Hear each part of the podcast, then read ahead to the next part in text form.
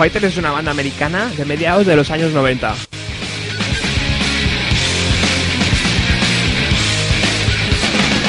Hasta la fecha han lanzado 8 LPs y han vendido millones de discos en el mundo entero.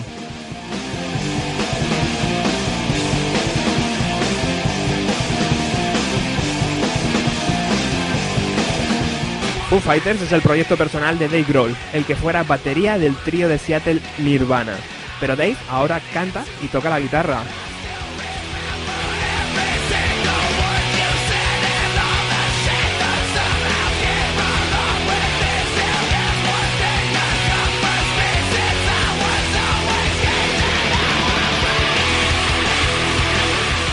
La creatividad del batería en sus dos primeros LPs conquistaron rápidamente a las masas y a los medios.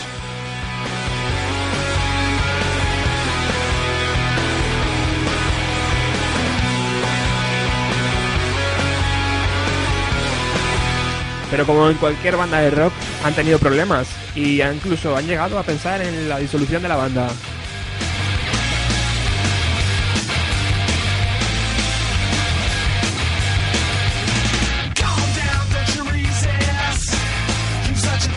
Los directos es un punto muy importante en los Foo Fighters. Actualmente es una de las formaciones que mejor tocan en directo. Y así ha sido reconocido por la crítica.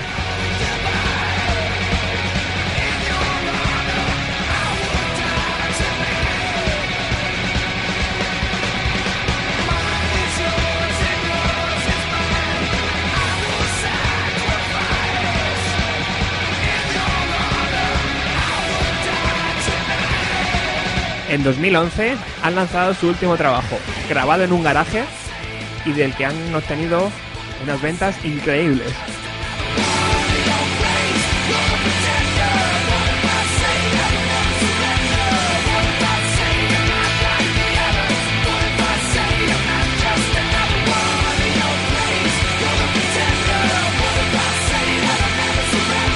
Bienvenidos al especial Foo Fighters en Radio Utopía. Bienvenidos al especial de Foo Fighters en Bienvenido a los 90. Vamos a disfrutar durante una hora de la banda de Dave Grohl.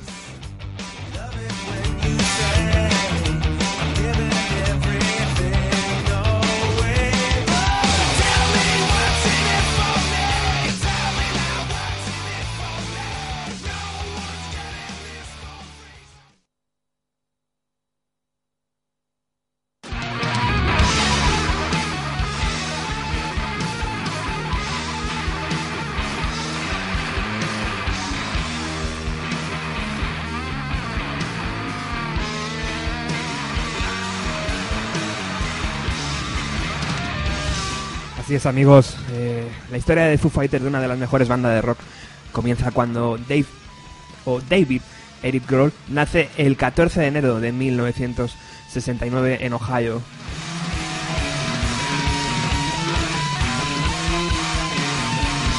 A los tres años de su nacimiento, sus padres se divorcian y Dave viviría el resto de su pubertad eh, con su madre. Ya desde pequeño mostró interés por la música, llegando a tomar clases de guitarra, pero pronto se cansó de ella.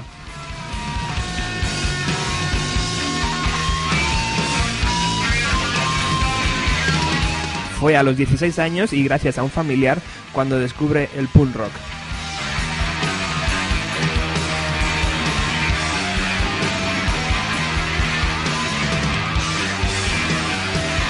Tras pasar por varias bandas, decide tatuarse los tres círculos que John Bohan, batería de Led Zeppelin, luce en su bombo.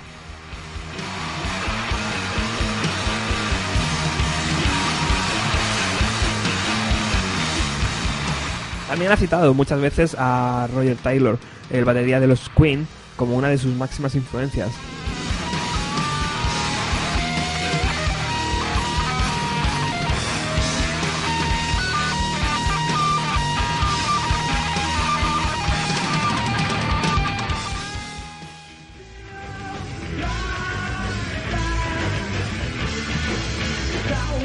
La primera banda oficial de Dave como batería fue Scream.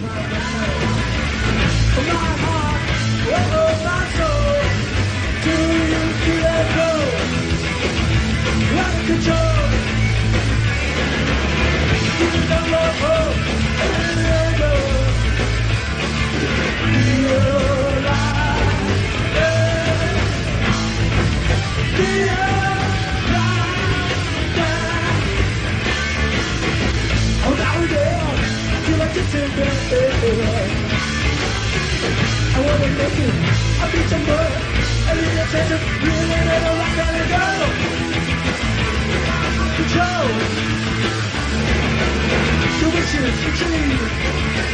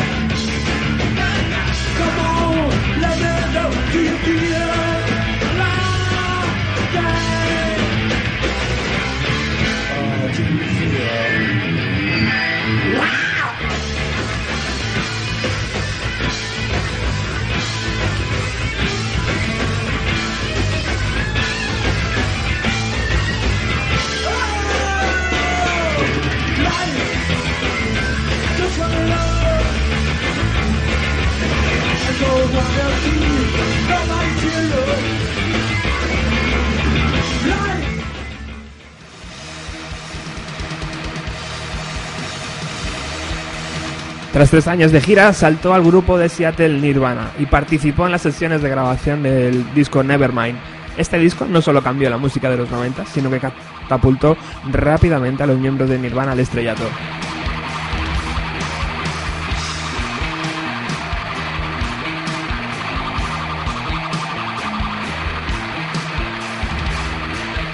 Al mismo tiempo que desempeñaba sus labores eh, de batería en Nirvana, en su nueva banda, Dave daba rienda suelta a su creatividad, grabando varias cintas eh, con demos de canciones que no tenían sitio en el catálogo de Nirvana.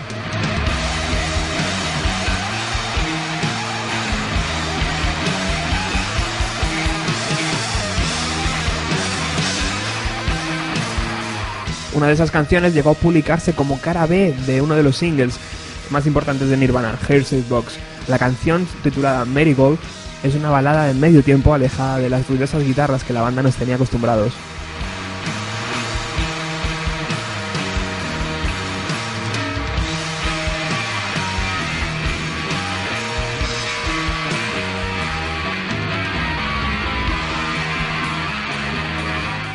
Vamos a escuchar dentro de unos pocos minutos la canción Marigold para todos aquellos que no habíais conocido esta canción, eh, esta historia de Nirvana.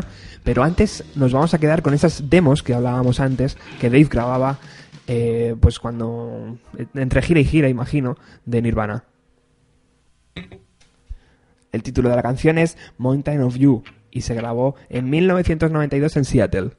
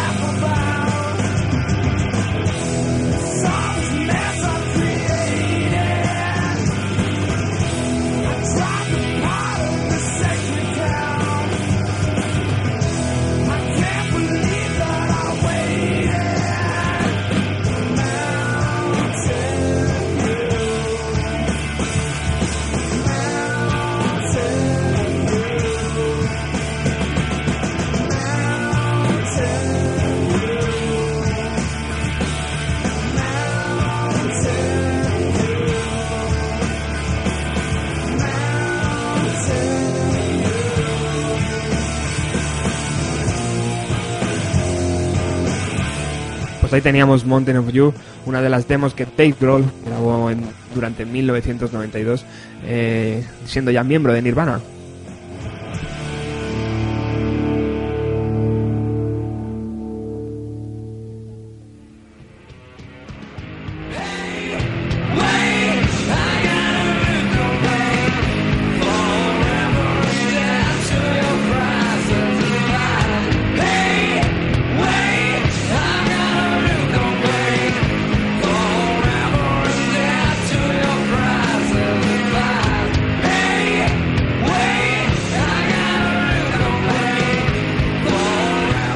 En el tercer disco de estudio de la banda de Seattle de Nirvana eh, se encontraba esta canción, Hearsay Box.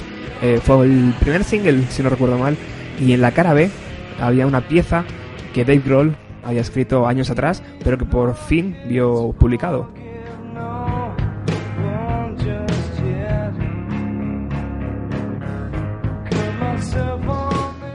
Hablamos de Mary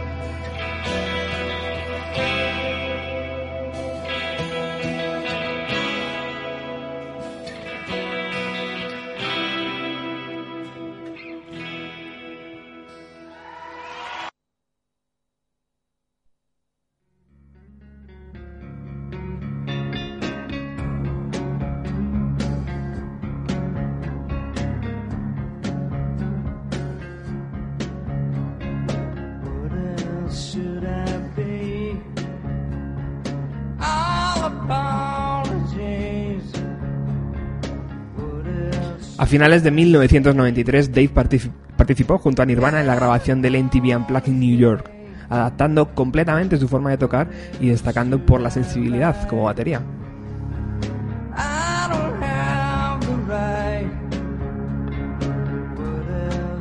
Los problemas de Cobain, sobre todo en la última gira de la banda, le hicieron estar más cerca de Chris Novoselic y prácticamente, prácticamente eran ellos dos los que daban la mayoría de entrevistas en esa etapa.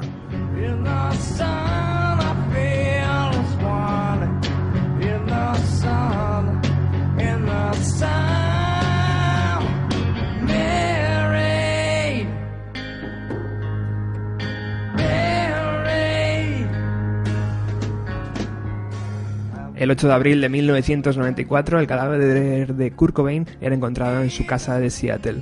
Llevaba varios días muertos con un disparo en la cabeza y una nota de suicidio a su lado.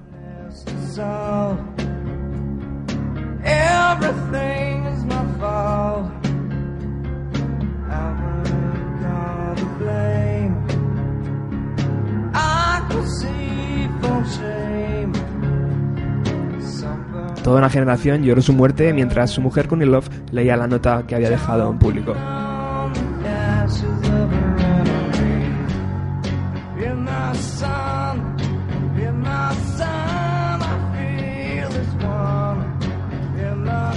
Dave dejó de sentir la necesidad de tocar música durante unos meses y no se le vio en directo hasta la actuación con Tom Petty en el Saturday Night Live en el programa de televisión de Estados Unidos. El mismo Tom Petty le ofreció el puesto de batería en su banda, pero Dave Grohl ya estaba dando forma a su próximo proyecto, donde no ocuparía el sitio de batería.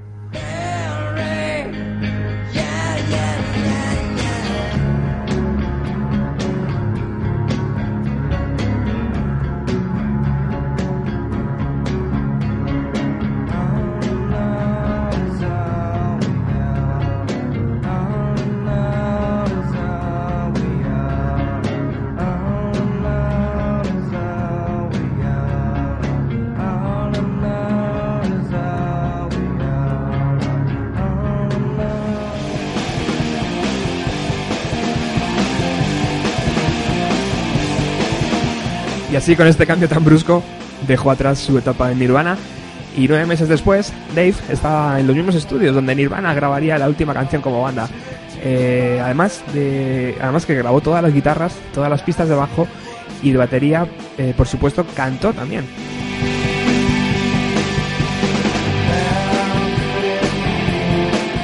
Buscó un nombre porque no quería que le reconocieran como el chico que estaba tocando la batería en Nirvana y decidió llamarlo Foo Fighters.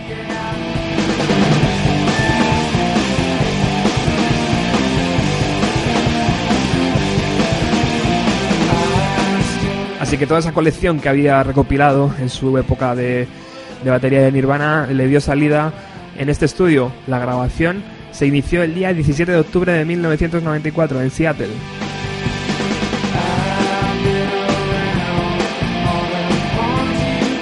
Seis días después, el disco estaba terminado.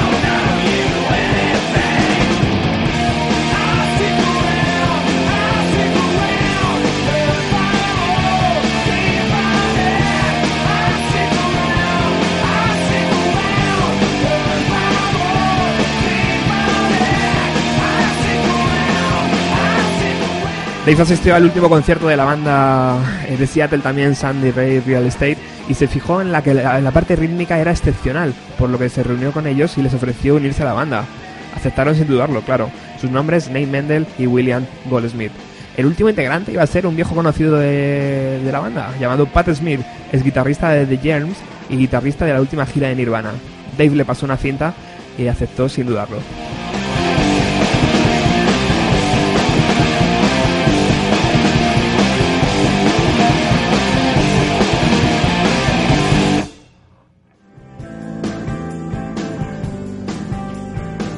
Destacaban también las partes melódicas, como esta canción que vamos a escuchar, Big Me, eh, un, un medio tiempo tranquilito, ¿verdad? Sin tanta guitarra.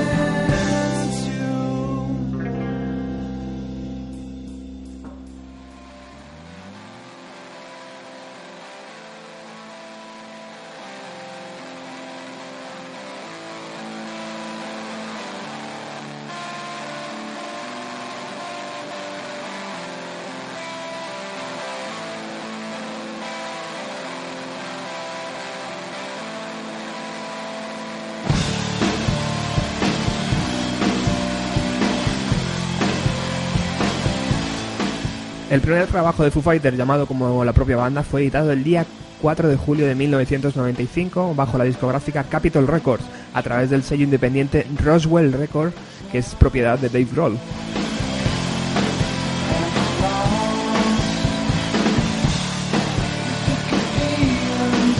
La portada con la ya famosa pistola extraterrestre, podríamos llamar, es de Jennifer Youngblood.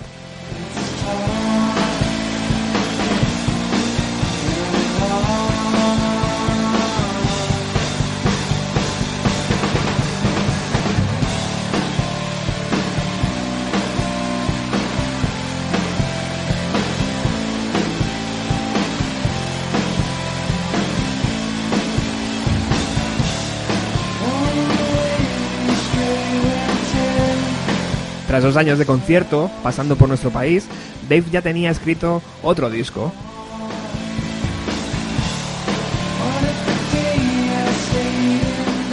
Y así los integrantes de la banda se metieron en el estudio para dar forma a su segundo trabajo, The Color and the Shape.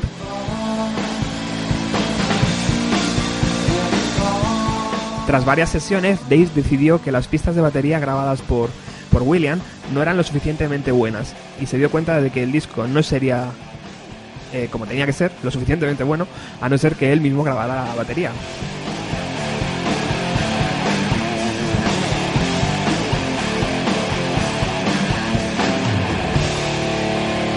Y así fue, tras grabar el LP, Dave llamó a William y le contó que su contribución en el disco no iba a existir, pero que contaba con él para los directos de la gira.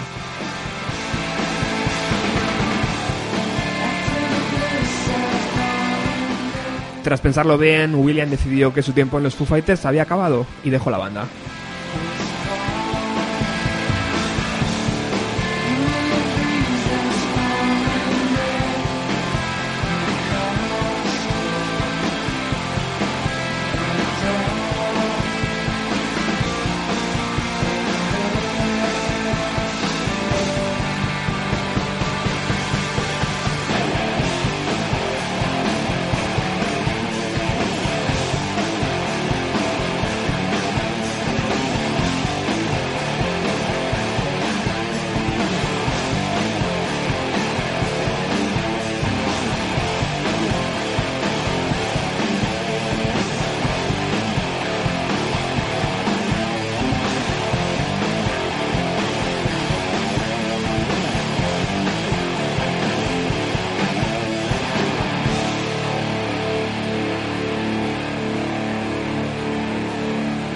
Era el momento de buscar otra batería y tuvieron suerte porque Taylor Hawkins, el batería que por aquel entonces eh, daba manporros en Alanis Morissette, aquel entonces 1995-1996, estamos hablando de la época dorada de Alanis, eh, se fijó en ellos y hizo, intentó eh, hacer una prueba con los Foo Fighters y enseguida congenió bien con Dave.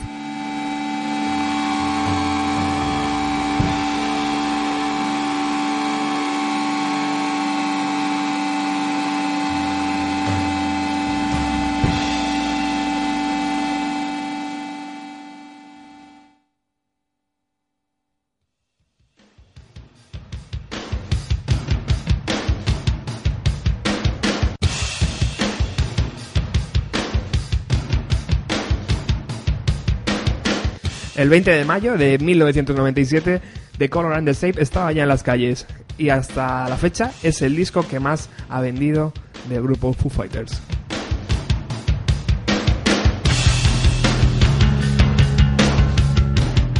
También fue el debut eh, como banda, porque recordamos que el primer trabajo lo había grabado por entero Dave Grohl. Este segundo trabajo ya estaba Pat Smear en la guitarra y Nate Mendel en el bajo.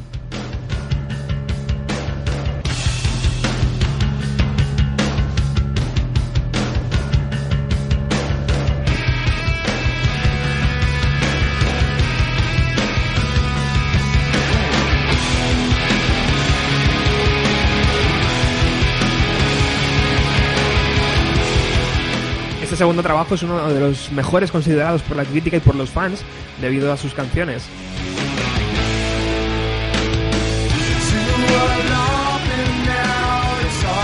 De hecho, esta que estamos escuchando se llama My Hero y ya en, las, en la gira de, de su anterior LP la tocaban en directo.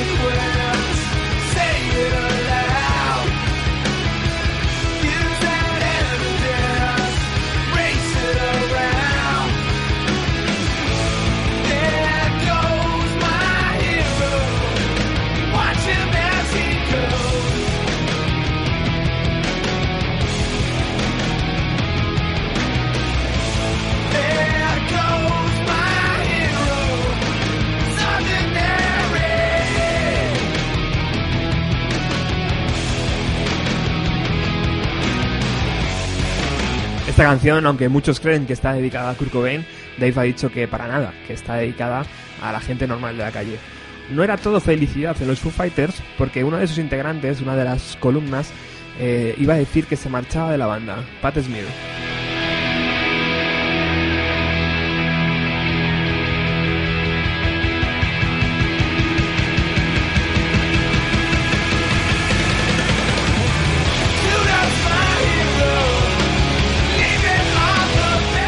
Finalizando lo que era ya la gira de presentación de este segundo trabajo de Color and the Shape, Pat Smith decide abandonar la banda y Dave tiene que buscar un sustituto.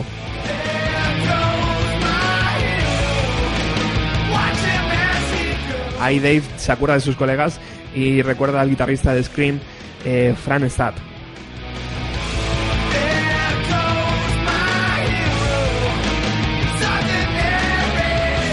Pero no iba a durar mucho Fran, tampoco en, el puesto de guitarrista, ya que antes de entrar en el estudio a grabar su tercer LP, iba a dejar la banda por diferencias creativas o más bien porque no congenaba con, con el resto de la banda. De modo que tenemos a los Foo Fighters convertidos en trío otra vez.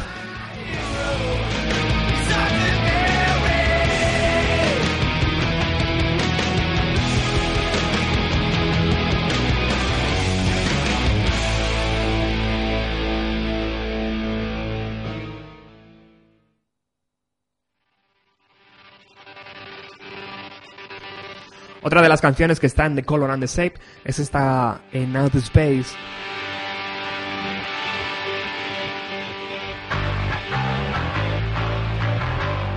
Cuenta el propio Dave que la escribió para abrir los conciertos en Europa, ya que la gente le encanta votar.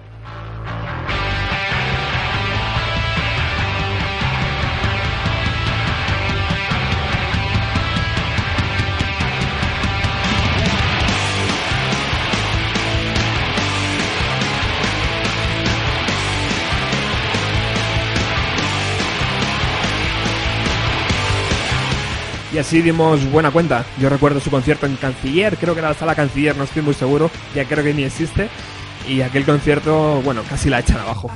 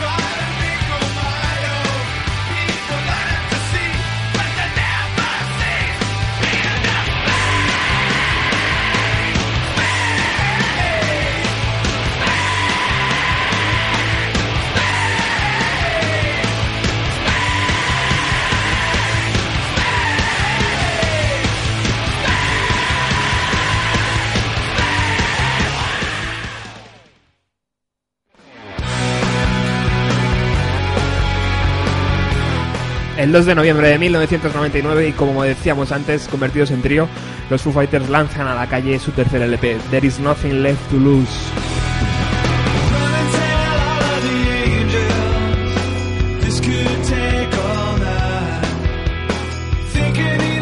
Disco grabado en la casa del propio Dave, ganó el premio Grammy a Mejor Álbum de Rock.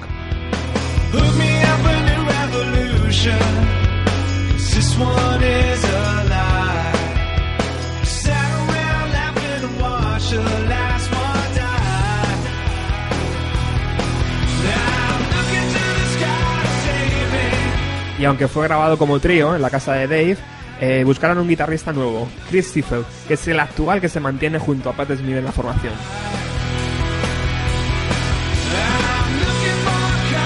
Así que cogieron los bártulos y salieron de gira. Y fue una de las giras más exitosas de la banda.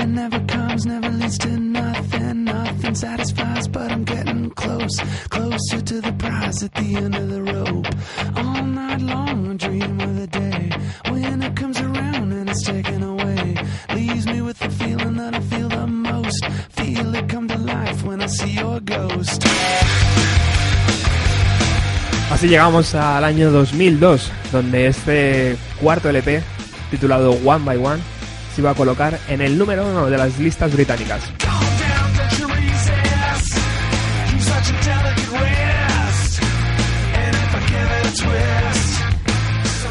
Volvió a ganar otro Grammy, el, el disco, como mejor álbum de rock en el año 2004.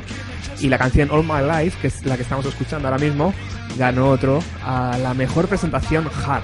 Hard, hard, hard rock.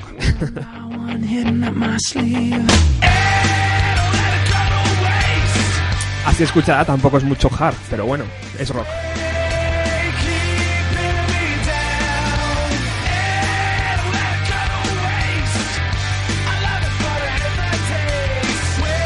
Destacamos que es uno de los trabajos que menos gusta al propio Dave Grohl, ya que dice que tiene cuatro canciones buenas y que el resto jamás las ha vuelto a tocar.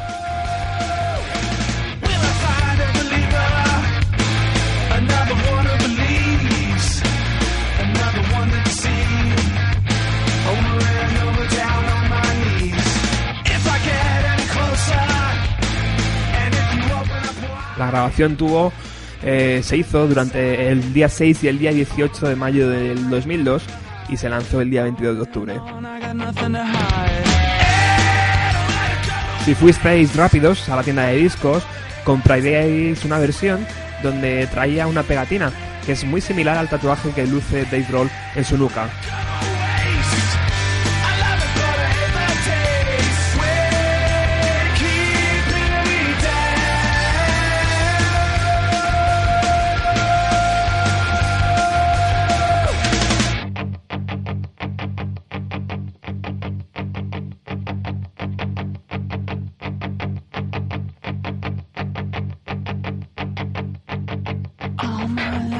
Searching for something. Something never comes, never leads to nothing. Nothing satisfies, but I'm getting close.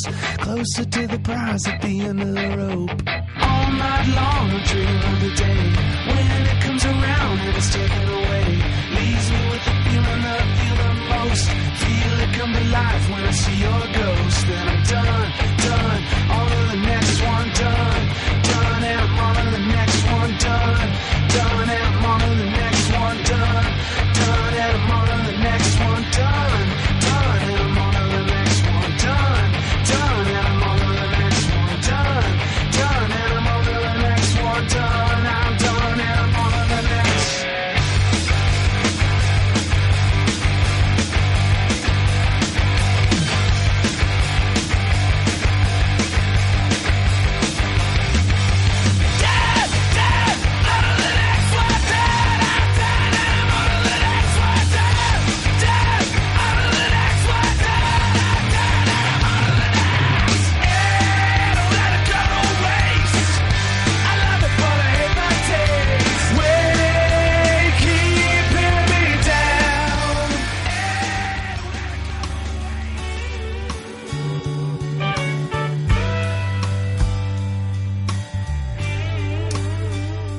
La banda ha hecho un mogollón de versiones de grupos que les gusta. Arcade Fires, estamos escuchando esta de Ban on the Run de Paul McCartney.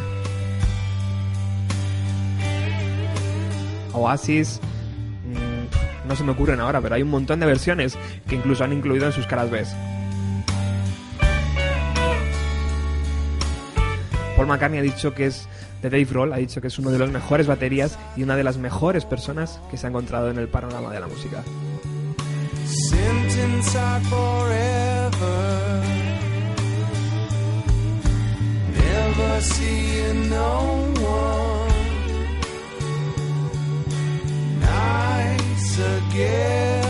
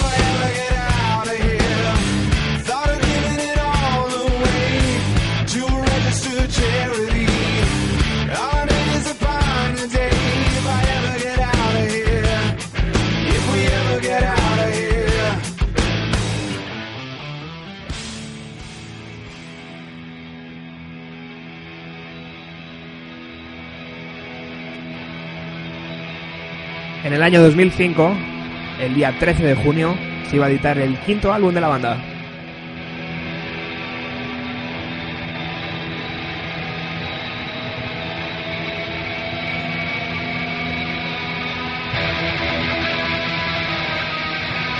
Esta vez quisieron dar un paso más allá y el trabajo es un doble CD. Por un lado, canciones rockeras como esta que estamos escuchando, In Your Honor,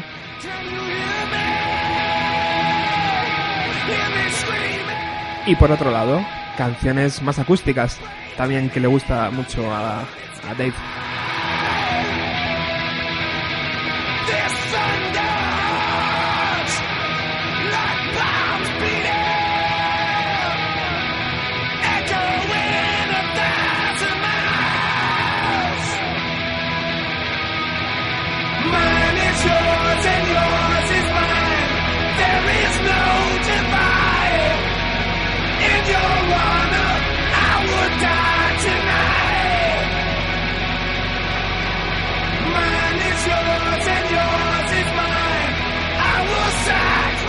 Además, el disco tuvo invitados de honor, como es Nora Jones, John Paul Jones de Led Zeppelin y Josh Homme de Queens of the Stone Age.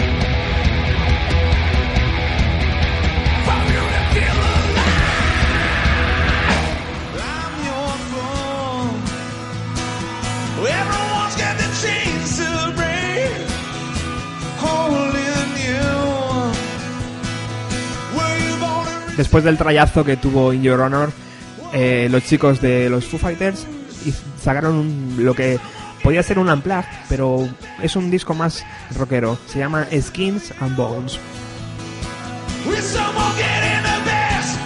Se puso a la venta el día 7 de noviembre de- del año 2006 y fue grabado durante ese mismo año, en los meses de agosto.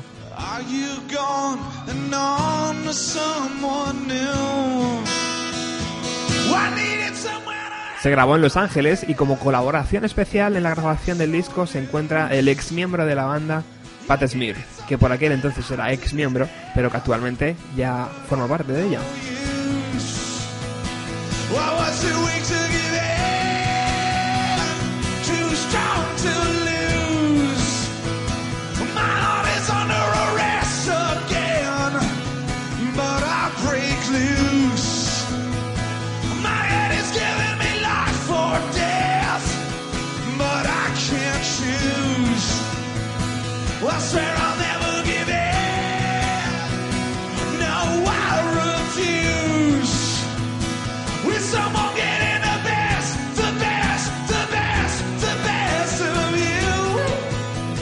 Justo un año después, el 25 de septiembre de- del año 2007, salía un nuevo disco a la venta de los Fighters.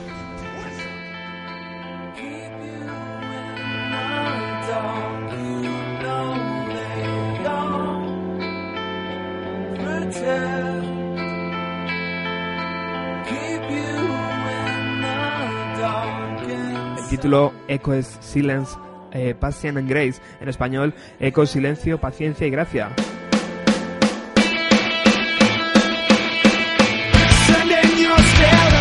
Producido por Gil Norton, que ya había, ya había trabajado con la banda en su segundo trabajo, The Color and the Shape.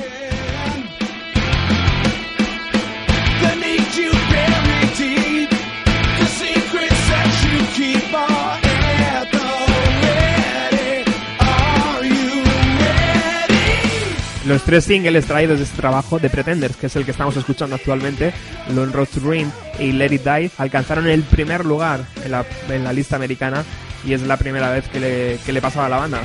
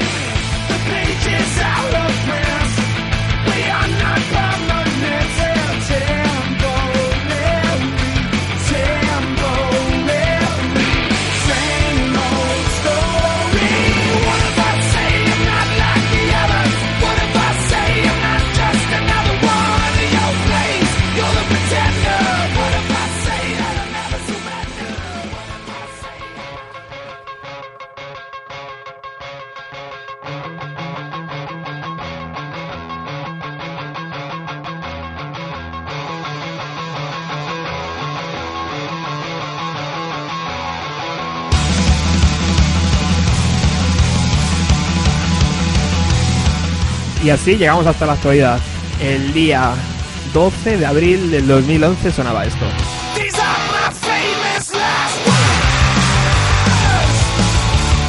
Un trayazo para la música que actualmente se está escuchando.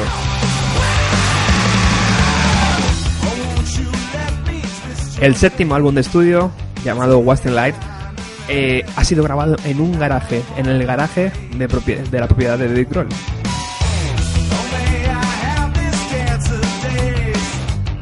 No se ha utilizado un ordenador, o eso es lo que nos está contando. Y ha sido grabado con el viejo do- método de, la cinta, como se grababan antes los discos.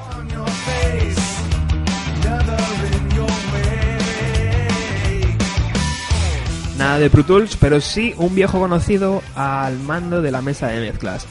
El productor del álbum Nevermind, Bats Beats.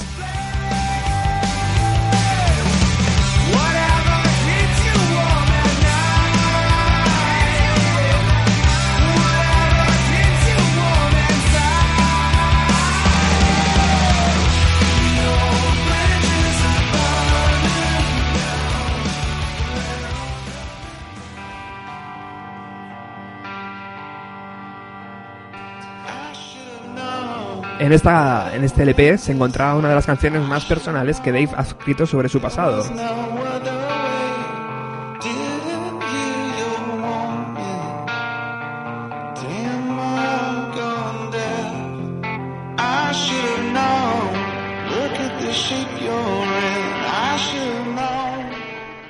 Esta pieza que estamos escuchando dice que trata sobre, sobre todo, Kurt Cobain y su relación que tuvo en Nirvana y que tuvo con el cantante.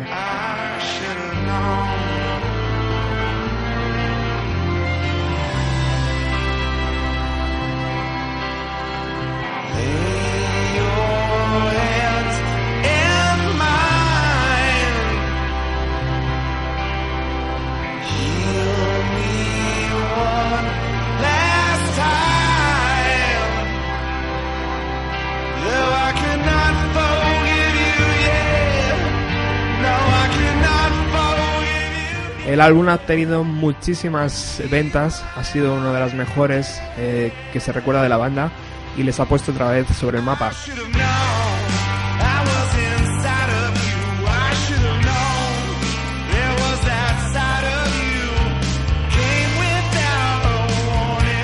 Pero se nos echa el tiempo encima, están los chicos de 130 por aquí ya, así que nos tenemos que despedir de este especial Foo Fighters. Para mí ha sido un placer. Y nos vamos con una canción especial, la de Rock and Roll de Led Zeppelin, tocada con los Foo Fighters y con los personajes que todavía viven de Led Zeppelin. Eligieron el marco de Wembley en Inglaterra para tocarlo. Ha sido un placer estar con todos vosotros. El próximo jueves volvemos con Bienvenido a los 90. Gracias a todos los que estáis al otro lado. Gracias, José, por estar escuchando. Eh, el próximo jueves más, chicos. Ha sido un placer. Hasta luego.